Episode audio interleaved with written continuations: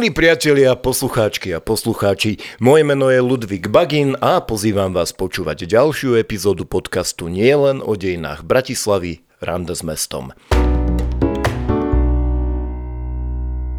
Určite ste si s ním niekedy v živote pripíjali aj vy. Býva samozrejme súčasťou väčšiny oslav obľúbené slovenské šampanské s takmer 200-ročnou históriou značky Hubert. Dejiny tohto dodnes prosperujúceho vinárstva sa začali písať na Radlínského ulici v Bratislave v roku 1825.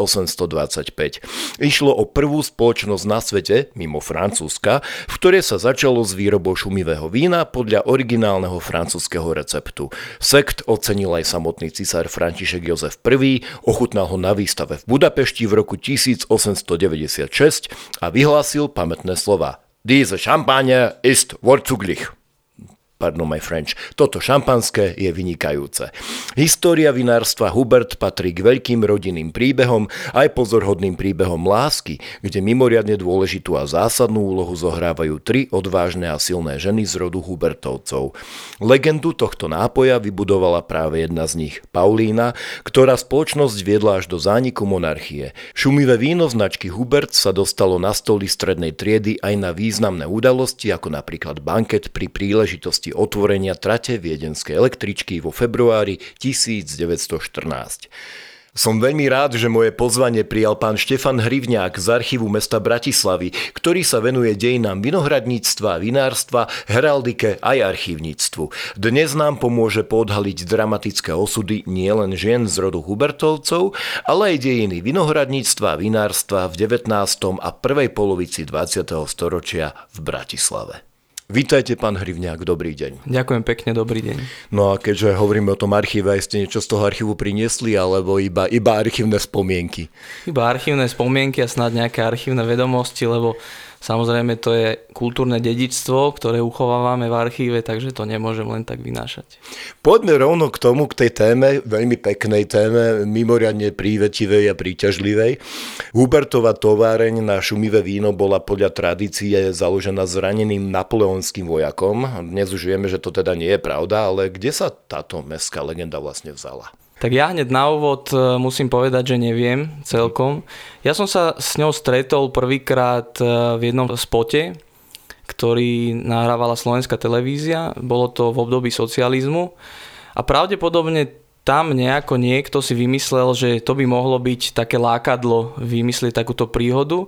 A treba povedať, že týchto legend e, máme aj dnes veľmi veľa. E, viažu sa ku skoro každej značke vína. Aj v minulosti, v 19. storočí boli takéto vinárske legendy veľmi obľúbené, takže nie je to ničím zvláštnym, že aj v prípade firmy Hubert, spoločnosti Hubert sa stretávame s nejakou legendou.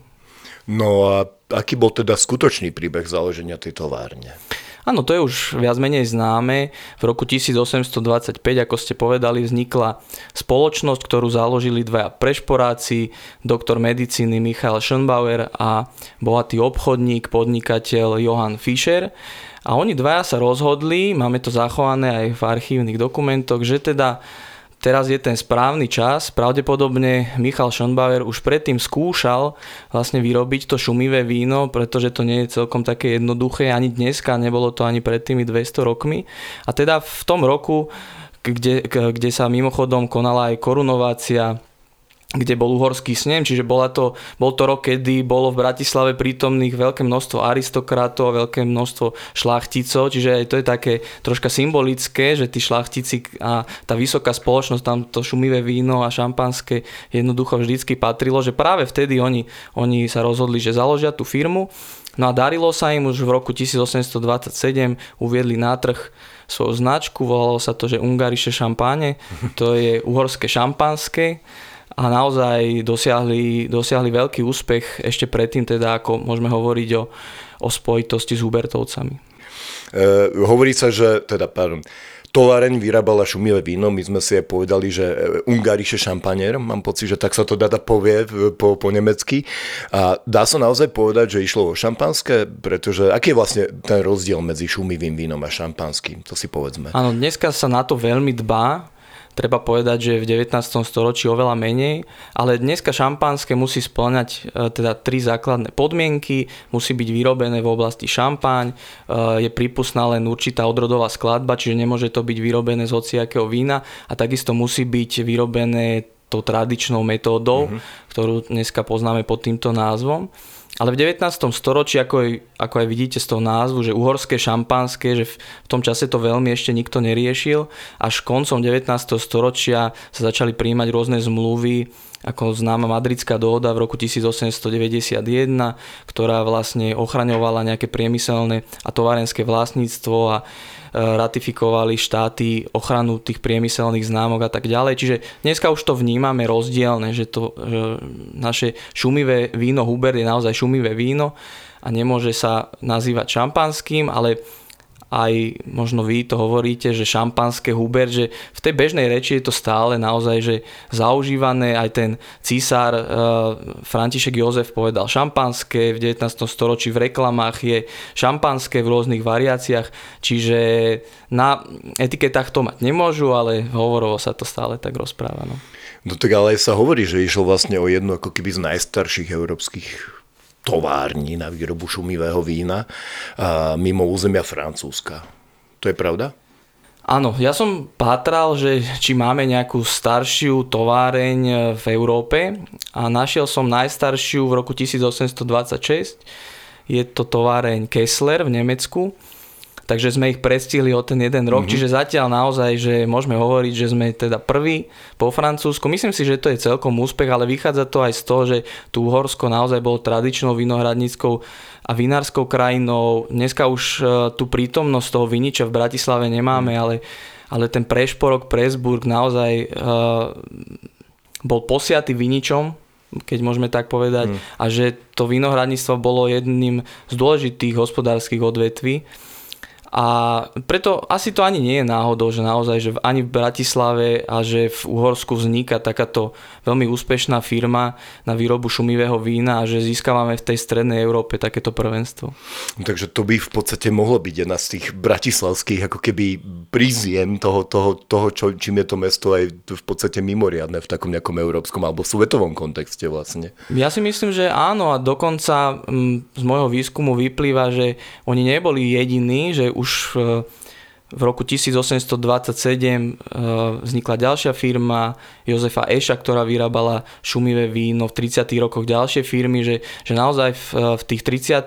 rokoch sme boli takým, takým stredoeurópskym unikátom v tomto ohľade a aj významní uhorskí politici hovorili, že však berte si príklad z, toho, z tých bratislavčanov, že tie továrne na šumivé víno môžu ísť príkladom vám všetkým ostatným. Takže, takže naozaj, že je to určité špecifikum a je to niečo, čím, môž, čím sa môžeme chváliť a na čo môžeme byť pyšní, si myslím.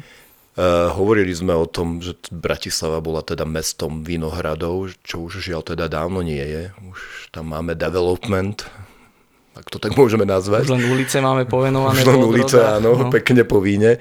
A aké vína sa vlastne, lebo tie ulice sú pomenované po tých vínach a po tých odrodách, tak aké tie odrody, aké vína sa vlastne v Bratislave vyrábali, keď so šumivými, keď s tými šumivými začala až továreň Hubert?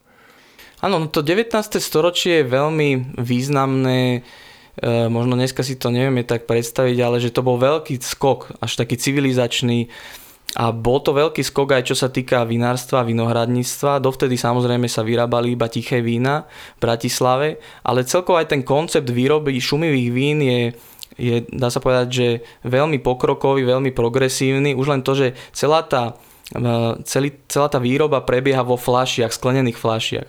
Dovtedy nám sa objavujú už koncom 18. storočia e, fláše v Uhorsku, ale len veľmi málo, že väčšinou to, to víno, lebo v drvej väčšine prípadov zreje v súdoch. Uh-huh. A tá výroba šumivého vína bola naozaj že náročná aj na na kapitál, pretože museli ste doviesť korky, ktoré sa tu nevyrábali. Výroba sklenených fliaž bola veľmi, veľmi drahá a nevyrábali sa tu povedzme fľaše s potrebným tvarom toho hrdla a tak ďalej. Takže Takže to bratislavské vinohradníctvo alebo celkovo uhorské vinohradníctvo v tom 19. storočí je úplne iné ako bolo predtým a, a dobre to symbolizuje aj naozaj ten úspech toho šumivého vína. A čo sa týka tých odrodových skladieb, tak to je zaujímavé, že, že my v minulosti sme, mm, alebo naši predkovia, si necenili nejak, nejakú konkrétnu odrodu, ale viac menej to boli zmesky. Že, že bolo významné, ja neviem, že vajnorské, račianské a tak ďalej, ale e, nie je konkrétna nejaká Frankovka alebo Riesling alebo tak ďalej, že dokonca na priemyselnej výstave v Bratislave v roku 1865 súťažilo, že račianske červené, nie uh-huh. nejaká konkrétna odroda. Už sme mali napríklad, že Rieslingy, Veltliny a tak, že už to začína, hej, že a v tej Bratislave boli Rieslingy aj Veltliny, ale stále, stále ešte mm, to nebolo tak, ako to poznáme dnes, že si kupujeme Cabernet Sauvignon alebo nejakú konkrétnu teda odrodu. Že tie zmesky súťažili dokonca aj, aj v období prvej Československej republiky. Takže to vinárstvo a vinohradníctvo bolo celkom iné, ako je dneska. Ale pravdepodobne to boli piteľné zmesky, nie? Áno, áno. Myslím si, že áno, tak e, to stredoveké víno, ale to už zachádzam veľmi dozadu to by nám asi až tak nechutilo, ale už v tom 19. storočí si myslím, že áno. Dokonca tie šumivé vína boli veľmi sladké, že tie mhm. preferované chute boli, že veľmi sladké víno Čiže možno niečo ako dnešný Uber Deluxe alebo, alebo niečo podobné. Čiže myslím, a to je asi aj najviac, kupované najviac sa pije, čiže myslím si, že možno, že tie dnešné chute konzumentov sú vlastne celkom podobné ako pred tými 200, 200 rokmi. No moja mama si spomínala, že keď boli mladí, tak si za socializmu zadovážili práve francúzske šampanské a v podstate štyria sa na to zložili, kúpili to neviem kde v Tuzexe a zrazu, keď to ochutnali, tak boli hlboko sklamaní, lebo boli prekvapení práve takou tou, tou chuťou Ríšou, ktorá ano, bola, teda bol to Brut, pred, predpokladám. No viem si to predstaviť, no, no je to tá značka, už to len predáva, no je to tak. A vy ste sa dostali niekedy osobne k nejakému takémuto archívnemu vínu, je to vôbec možné ešte z týchto dôb?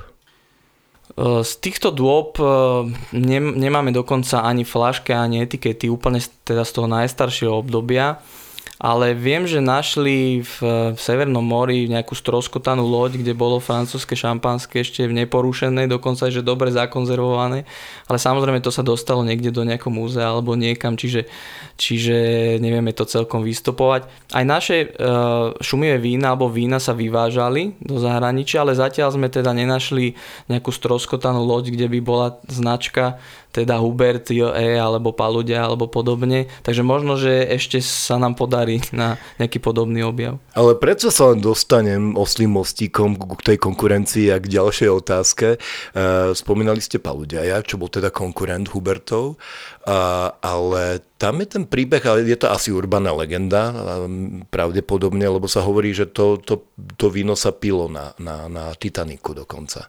Je to veľmi zložité ja sa snažím pracovať s prameňmi, ktoré sú hodnoverné. Mm-hmm. A božiaľ, toto je informácia, ktorá pochádza tak povedať z tretej ruky. Mm-hmm. A čo ja mám informácie um, z korektných zdrojov a my vieme um, rekonštruovať do určitej miery tú skladbu uh, tých nápojov na Titaniku a z, tam z toho nevyplýva, že by tam paluď aj bol alebo že by tam víno paluď aj bol, ale nedá sa to povedať na 100%. Ja skôr ako mm, k tomu pristupujem skepticky, lebo nemám v rukách taký dokument alebo niečo, čo by som mohol povedať, že áno, že toto je ten dôkaz, alebo že je to vysoko pravdepodobné, že tam bolo.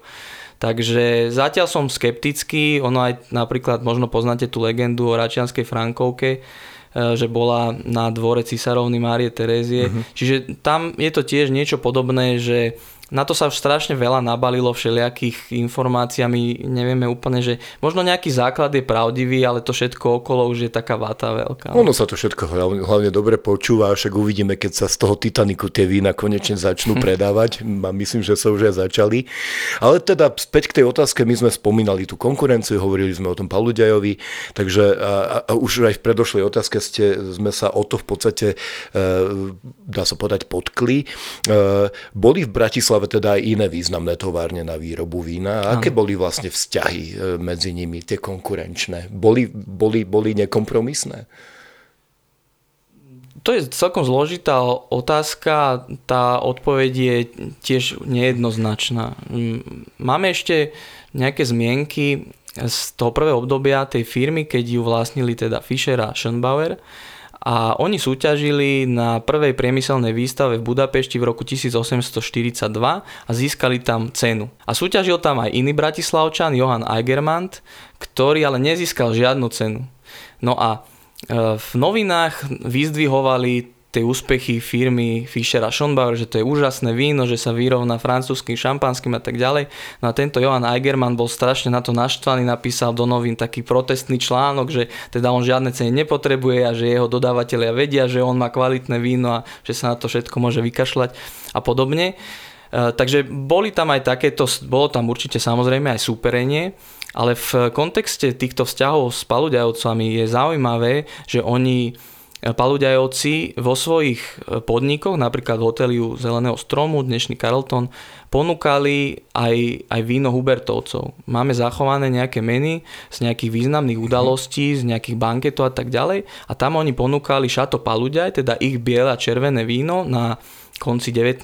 storočia, respektíve na prelome 19. a 20. storočia, ale ponúkali vlastne najslavnejšiu značku Hubertovcov Gentry Club, a to sa nestalo raz, to v podstate pravidelne sa stávalo. Čiže medzi nimi boli aj takéto povedzme, že korektné vzťahy a že tí palúďavci vedeli, že to je tá značka, ktorá naozaj, že je mega úspešná v tom Uhorsku, tak ju proste ponúkali vo svojich podnikoch. Takže bol, niekedy tie vzťahy boli korektné, niekedy boli konkurenčné, záleží ako s kým. No. No ale žiaľ, Johann Evangelista Hubert zomrel pomerne mladý, no pomerne mal iba 33 rokov. Prečo vlastne bol taký významný, keď ani tú továreň nemohol dlho vlastniť? Áno, tak významný je tým, že tú továreň vlastnil a že zomrel podľa mňa.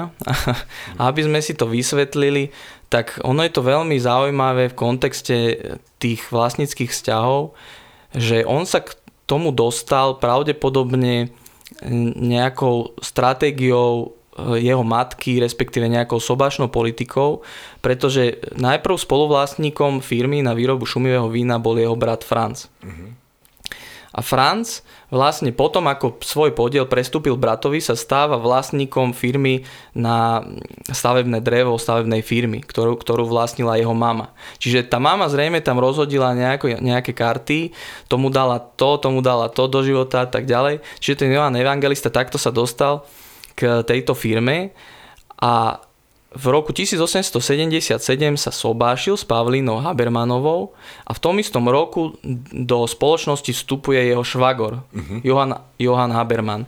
Čiže vlastne celé toto spojenie a tým, že tí Habermanovci boli bohatá rodina, čiže mali nejaký kapitál, ktorý do tej firmy mohli vložiť, tak zrejme toto celé uh, také naozaj že premyslené nejak, niečo uh, je, je takým podkladom toho, že prečo tá spoločnosť sa, sa začína vzmáhať a prečo je úspešná. No a keď Johan Evangelista zomrel, tak až po jeho smrti sa tá firma volá Huberdio E. Pavlína Hubertová sa stala výlučnou vlastníčkou a mala zrejme dostatočné skúsenosti, keďže pochádzala e, z bohatej rodiny, mala nejaké vzdelanie a tak ďalej, čiže dokázala ona vlastne ten odkaz svojho manžela, ktorý nevieme celkom um, nejako definovať, že aký bol veľký alebo nebol veľký, tak začína vlastne preberať a ona sa stáva e, podľa môjho názoru to kľúčovou osobnosťou, že prečo vlastne tá značka Hubert kontinuálne prežila až do dnešných dní. Ja neviem, či máme na Slovensku takú značku, ktorá pôsobila aj vlastne v období pre Československej republiky, v období socializmu, až do dne, že, mm. že naozaj že kontinuálne. Tá rodinná genealógia klanu doslova klanu by mohla byť e, Hubertovcov inšpiratívna aj pre dnešných filmárov. Dajme tomu, že by to z toho mohol byť aj pekný historický seriál so zaujímavými osud, osudmi. A spomínali sme tie ženy, tak ja by som sa k ním trochu aj rád vrátil. Aké boli ich osudy a kto to vlastne boli? Áno, tak osudy boli veľmi zaujímavé. Ja si myslím, že naozaj, že ženy z rodu Hubertovcov, že to by bol pekný seriál. Tá sobašná politika, ako to poznáme z tých, z tých šlachtických príbehov, že to zrejme aj v tomto mešťanskom prostredí u tých bohatých mešťanov bolo dosť silné. A otec Johana Evangelistu Huberta, Johan Hubert, e, ktorý bol tesár, si zobral za manželku Kláru Kinderfaterovú, ktorá bola o 17 rokov staršia, ale bola vlastníčkou stavebnej firmy a tu on vlastne ako buduje ten, e, ten základ pre tú rodinu, z ktorého ona potom čerpa. Ono, ono to nie je známe, ale vlastne tá stavebná firma, ktorú vlastnili Hubertovci, ona bola na, dneš, na dnešnej ulici Dostojevský rad, ako uh-huh. je mhm. malá scéna STU, dnes už neexistuje, tak oni vlastne ju vlastnili až do roku 1945, čiže oveľa dlhšie, že to bol ten základ ich majetku. Eh, to, to stavebníctvo, ale dneska už sa na to úplne zabudlo samozrejme. No čiže tá, tá Klára eh, bola taká prvá, ktorá, ktorá vlastne dala tomu rodu alebo tej rodine eh, to zázemie majetkové, pretože keď ona zomrela, tak tú firmu zdedil ten otec Johana Evangelista, Evangelistu Huberta a teda oni potom už budovali ďalej to renomé a z tej firmy ďalej ťažili a tak ďalej. My sme napísali s kolegyňou taký článok, kde sme analyzovali jej testament a rôzne ďalšie majetkov právne dokumenty. Ona mala e, nehnuteľnosti na Dunajskej ulici, ona mala naozaj, že e, ja neviem, perly a takéto všelijaké veci sa spomínajú v tom testamente. A e, ten, ten jej manžel, teda Johan Hubert, po jej smrti vlastne získal naozaj, že, že tú úspešnú stavebnú firmu a tak mohol budovať tú rodinu a mohol budovať aj aj to svoje renome on sa napríklad stal zakladajúc, zakladajúcim členom mešťanského kasína, teda elitného spolku bratislavských mešťanov. Stal sa členom bratislavského zastupiteľstva. Čiže tuto vidíme taký zostup tej rodiny, ktorý by ten Johan zrejme nemohol nikdy dos- dosiahnuť, keby si nezobral tú staršiu manželku, ktorá v tom testamente ho aj tak troška zosekala. Že a ten Johan, keď vstúpil do manželstva, tak nepovedal, že čo všetko, aké má majetky. Takže ona bola, vyzerá teda z toho, čo má, z toho mala, čo vieme, že taká rázna.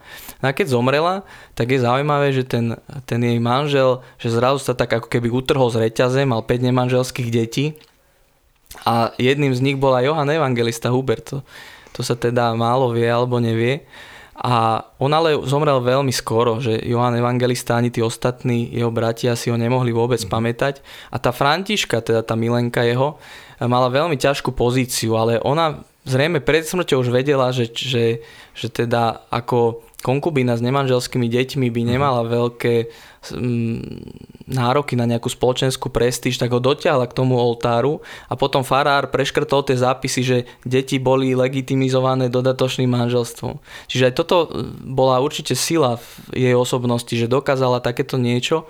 Zdedila tú stavebnú firmu, po svojom mužovi, čiže takto ona prechádzala z rúk do rúk a dokázala ju takisto viesť úspešne, pretože svojho syna Jozefa poslala na eh, štúdia do Curychu na Polytechnický inštitút.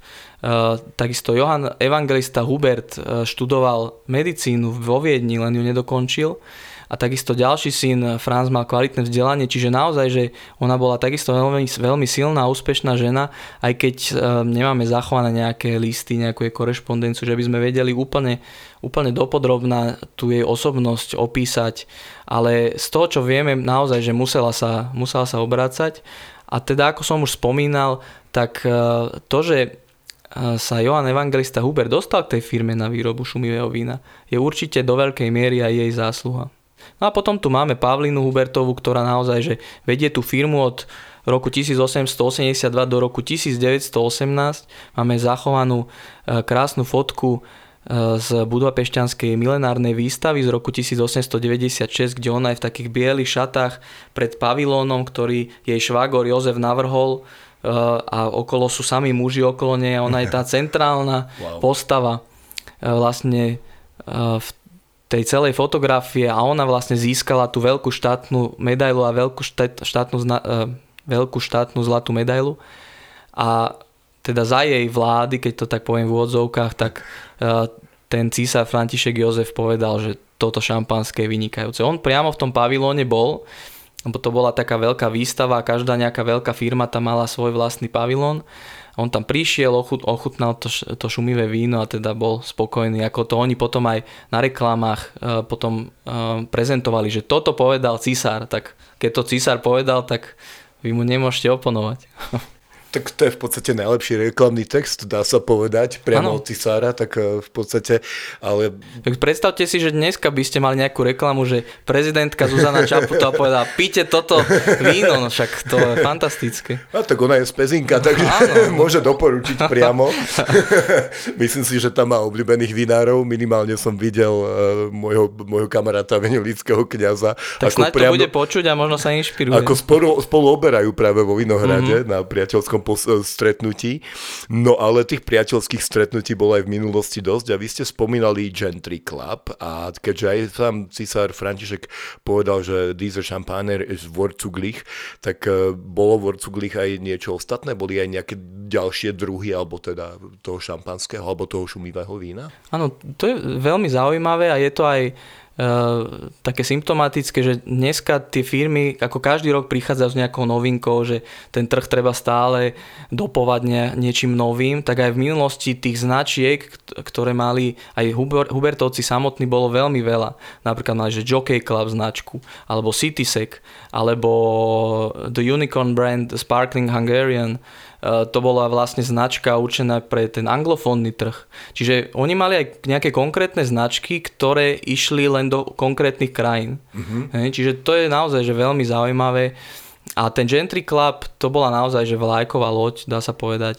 Tá, tá sa pila, ale môžeme povedať, že to bolo asi najobľúbenejšie šumivé víno vyrobené v Uhorsku. Eh, v Budapešťanskom národnom kasíne, ktoré bolo takým elitným klubom, aristokratov a vysokej spoločnosti rôznych známych umelcov, tak tam okrem francúzskych šampanských sa pilo len šumivé víno značky Hubert Gentry Club. Oni takisto v reklamách na toto poukazovali, že to je značka Národného kasína v Budapešti. Takže naozaj, že to bola, to bola veľmi silná značka a aj tí samotní paludiavci teda radšej ako e, svoje šumivé víno ponúkali toto Gentry Club, pokiaľ sa jednalo naozaj, že tie také honosné uh, spoločenské podujatia. Ono v podstate sú to celkom moderné názvy, ale asi tie chute moderné na tú dobu boli, ale boli iné. My ste naznačili, že, že asi skôr inklinovali k takým tým sladším chuťam, ale boli odlišné chuťovo? Uf, áno, Hubertovci už, už uh, produkovali to šumivé víno v troška inom období ako Fischer so Schönbauerom a oni mali všetky druhy, ako dneska to poznáme, aj od extra sladkého po, po suchy, po suché značky, takže tam tá odrodová skladba bola rôzna, tá cukornatosť tých vín bola rôzna a tak ďalej. To skôr naozaj, že v tej prvej polovici 19. storočia tam, keď hodnotili to víno Fischera a Schönbauera, tak hovorili, že je výnimočne sladké, že tou chuťou sa sa približuje alebo sa vyrovnáva tým francúzským šampanským, že tam je vidno troška aj taký posun tých chutí toho konzumenta a v koncom 19. storočia boli tie chute už rozmanité a, a naozaj, že ako dneska, tak každý si prišiel viac menej na svoje.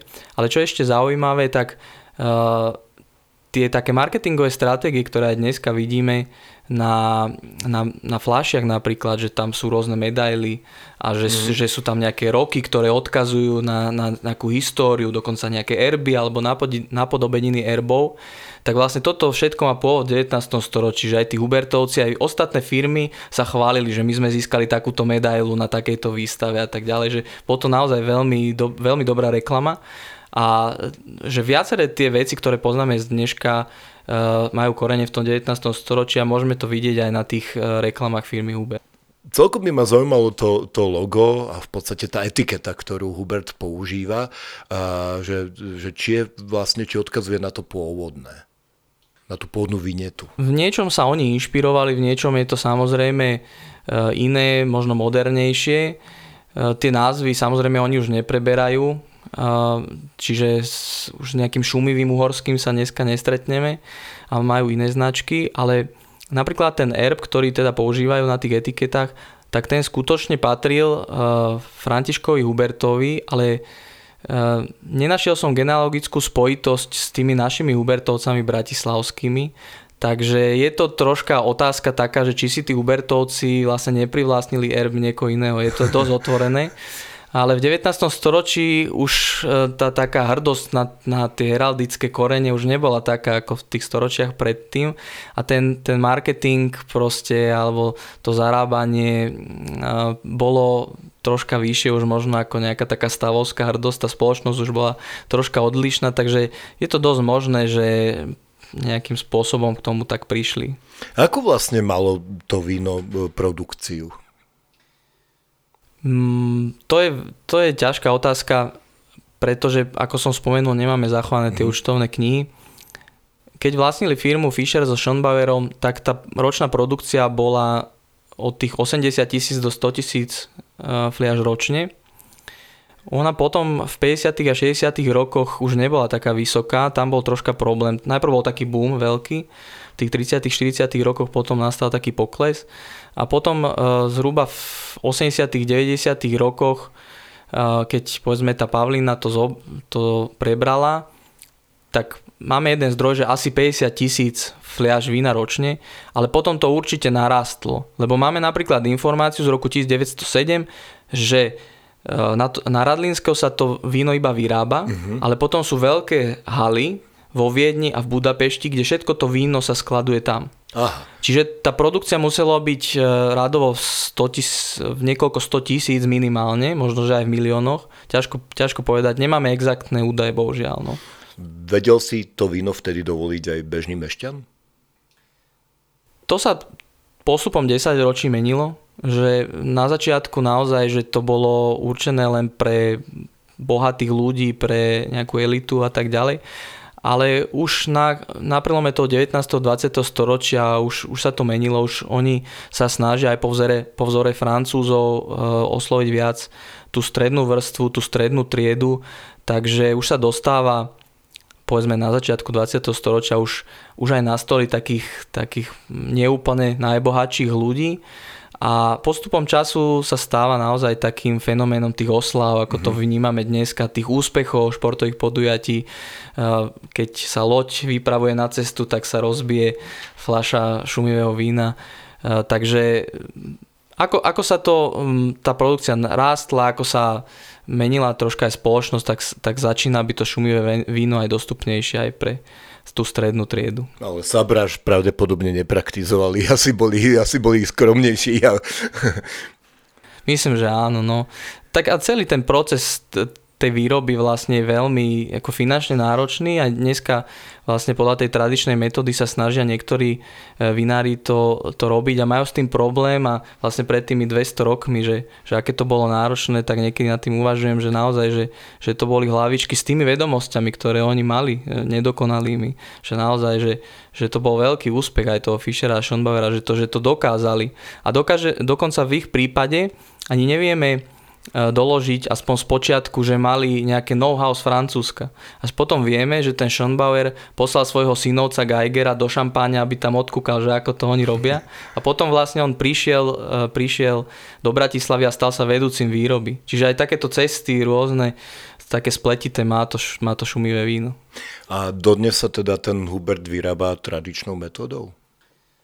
Časť, e, časť tej produkcie áno, ale časť už samozrejme je úplne inak. Ale keď e, v 50. rokoch prešiel do Serede, tak tiež máme v nejaké archívne zábery e, v archíve Slovenskej televízie, že ešte to naozaj prebieha tou tradičnou metodou, že celá, celá tá výroba v pôvodných sklenených fľašiach a potom, keďže tam bol apel na to, aby čím viacej sme produkovali a že to, tá kvalita nemusí až taká byť, tak, tak už sa to začína pomaly dostávať do úzadia, ale dneska zase je tá tendencia taká, že chceme piť čo, čo najkvalitnejšie vína a teda mnohí vinári, aj firma Uber vlastne robí takýmto spôsobom, tradičnou metódou, ale len časť produkcie samozrejme. Máte tam svoje obľúbené vzorky? No, mám, ale to zase takú reklamu im nejdem robiť. A propos renomé, tak e, bolo, dostavilo sa aj medzinárodné? Dostavilo sa aj medzinárodné. Ešte predtým, ako ju vlastnili Hubertovci, tak v roku 1867 firma získala bronzovú medailu na svetovej výstave v Paríži, uh-huh. čo naozaj, že v konkurencii tých zahraničných vín a tých francúzskych, že bolo veľké ocenenie. Takisto v roku 1896, to už Pavlina Ubertová bola bola teda hlavnou majiteľkou, získali zlatú medailu v Bordeaux, takže môžeme povedať, že áno, že získali naozaj aj medzinárodné renome a bohužiaľ my nemáme zachované to pôvodné účtovníctvo firmy, to je veľká škoda, lebo z toho by sme vedeli naozaj mhm. vyčítať, že koľko fliaž vyrábali, od koho čo kupovali a tak ďalej. Ale teda z tých nejakých kusých správ, čo máme, tak e, v roku 1891 jeden profesor na právnickej fakulte v takom elaboráte píše, že až 90% e, bratislavských šumivých vín putuje do zahraničia, do Egypta, do Ameriky, do dunajských krajín, teda Rumunsko, Nemecko, Rakúsko a tak ďalej. Čiže zdá sa, že naozaj, že ten zahraničný trh bol vlastne hlavným trhom pre bratislavské šumivé vína. Tak možno, že možno teda nie na Titaniku, ale napokon minimálne v románe Agaty Christy Smrť na Nile by sme možno našli Huberta. Áno, áno. Ale možno, že aj na tom Titaniku, ono, e, keď troška odbočíme k tej firme Paluďaj, tak oni naozaj, že vieme, že dodávali veľké množstvo vína na zaoceánske párniky a, a do zahraničia, na Mexický kráľovský dvor a tak ďalej. Čiže z toho plinie aj taká, hm, povedal by som, že možno, že na, na tom Titaniku to bolo, len to nevieme dokázať. No, no jasné, ale tak renome je napriek tomu jasné. Áno, určite. Kde vlastne sa nachádzala tá tovareň v Bratislave? A existujú ešte nejaké hmotné vôbec pamiatky na, na túto fabriku Hubertovcov? Áno, ako ste povedali, tak e, firma sa nachádzala na Radlinskej ulici aj keď e, nie úplne od roku 1825, ale viem, že ju kúpili v roku 1832 tí pôvodní majiteľia a tých 7 rokov celkom nevieme, že kde, kde tá firma sídlila, asi to už ani nezistíme. A ona teda sídlila na mieste, kde dnes, dneska Chemicko-technologická fakulta mm-hmm. Slovenskej technickej univerzity a v roku 1974 ju asanovali. Takže je to, myslím si, že škoda, no ale taký je život, nič sa nedá robiť. Mm. E, čiže tam sa všetko odohrávalo, tá veľká história tej rodiny, tá veľká história toho šumivého vína. A potom, e, kedy si bolo na Hubertovcov viac hmotných pamiatok, lebo to som ešte nepovedal, že Johan Evangelista Hubert vlastne prežil ako keby až do dnešných dní, ale e, jeho bratia boli veľmi významní. Jozef Hubert bol významný architekt, jeden z najlepších architektov v Uhorsku a napríklad po ňom máme zachovanú budovu obchodnej a priemyselnej komory v Bratislave, ktorá je za Národným divadlom, alebo Pistoriho palác. Mm-hmm. takže takéto pamiatky po Hubertovcoch tu máme, aj keď nie priamo po tej továrni na šumivé víno.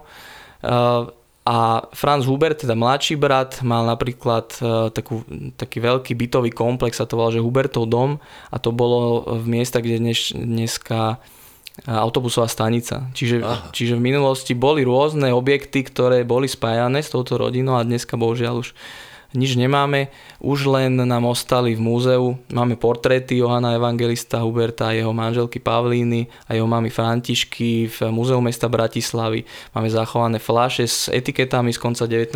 storočia, takže v múzeu ešte, ešte máme tú pamiatku na nich aj takú, že môžeme si to pozrieť, ako vyzerali povedzme tie ich vizuály, eh, ktoré sú veľmi zaujímavé v tom kontexte tej marketingovej prezentácie a tak ďalej. Sú na Slovensku alebo v zahraničí nejakí žijúci potomkovia? Uh, Hubertovci priamo nie, lebo posledný, posledný majiteľ Henrik Hubert uh, bol bezdetný, mm-hmm. ale on mal, on mal sestru, ale teda tam už to potom je s iným menom a s iným priezviskom. Oni sa presťahovali do Budapešti a myslím si, že oni už veľmi nemajú nejaké asi povedomie, lebo už je to predsa mm-hmm. dosť rokov, takže už len takto. No. No ale v súčasnosti sídli vinárska firma Hubert v Seredi a ide v podstate o pôvodnú bratislavskú firmu, tak ako sa vlastne dostala z Bratislavy do Serede? Áno, to je vlastne celkom smutný príbeh, pretože Henrik Hubert, posledný majiteľ firmy, e, dokázal aj napriek tým veľkým zmenám, ktoré priniesol rozpad Rakúsko-Uhorska, ktoré priniesla ja neviem, veľká hospodárska kríza, rôzne iné problémy, ktoré, ktoré boli vtedy vo svete, vlastne byť úspešný a e, že produkoval to víno kvalitné aj naďalej, vyvážal ho, predával ho po celom Slovensku, tak v roku 1945 ako osoba maďarskej národnosti e, nemohol vlastniť viac menej nič, bol na jeho majetok e, bola uvalená národná správa a tak sa striedali tam rôzni vlastníci, až teda prišiel komunistický režim a prišiel o túto spoločnosť, no a viac menej vtedajší moci páni rozhodli, že je to nerentabilné produkovať to v Bratislave a tak presunuli tú výrobu v roku 1952 do Serede. Ale čo je pre mňa osobne veľmi zaujímavé, že tá značka Hubert ako prežila. Že, že v, aj úplne v inom kontexte úplne inak sa začalo vyrábať to šumivé víno, že tá značka stále existovala, že si vybudovala za tie 10 ročia, za, tie, za to obdobie také naozaj, že renome, že oni sa rozhodli, že to zachovajú a že to ďalej bude proste značka. Je to pekný príbeh, ďakujem vám zaň. V podstate asi, asi je to aj návod byť trochu lojálnym e, voči tejto značke alebo voči aj slovenským vínam. Kedy si som niečo moderoval akurát e, v Pezinku a pripíjal som si e, prosekom a povedali mi, máme aj skvelé slovenské šumivé vína, len ich treba objaviť. Tak e, vážení poslucháči, objavujte s nami, objavujte aj Hubert. Pavlovov reflex funguje dokonale, musím povedať v môjom prípade. Mne sa už zbiehajú slinky, a tak ak si máte čím pripiť, tak si určite pripite. No a keď pôjdete najbližšie do potravín, tak e, zoberte si tú fľašku Hubertu a dajte si ju s nami. Budeme sa veľmi tešiť, že nás budete sledovať a počúvať aj v júli. A ďakujem za skvelý rozhovor ešte raz. Ďakujem aj. Dovidenia, do počutia.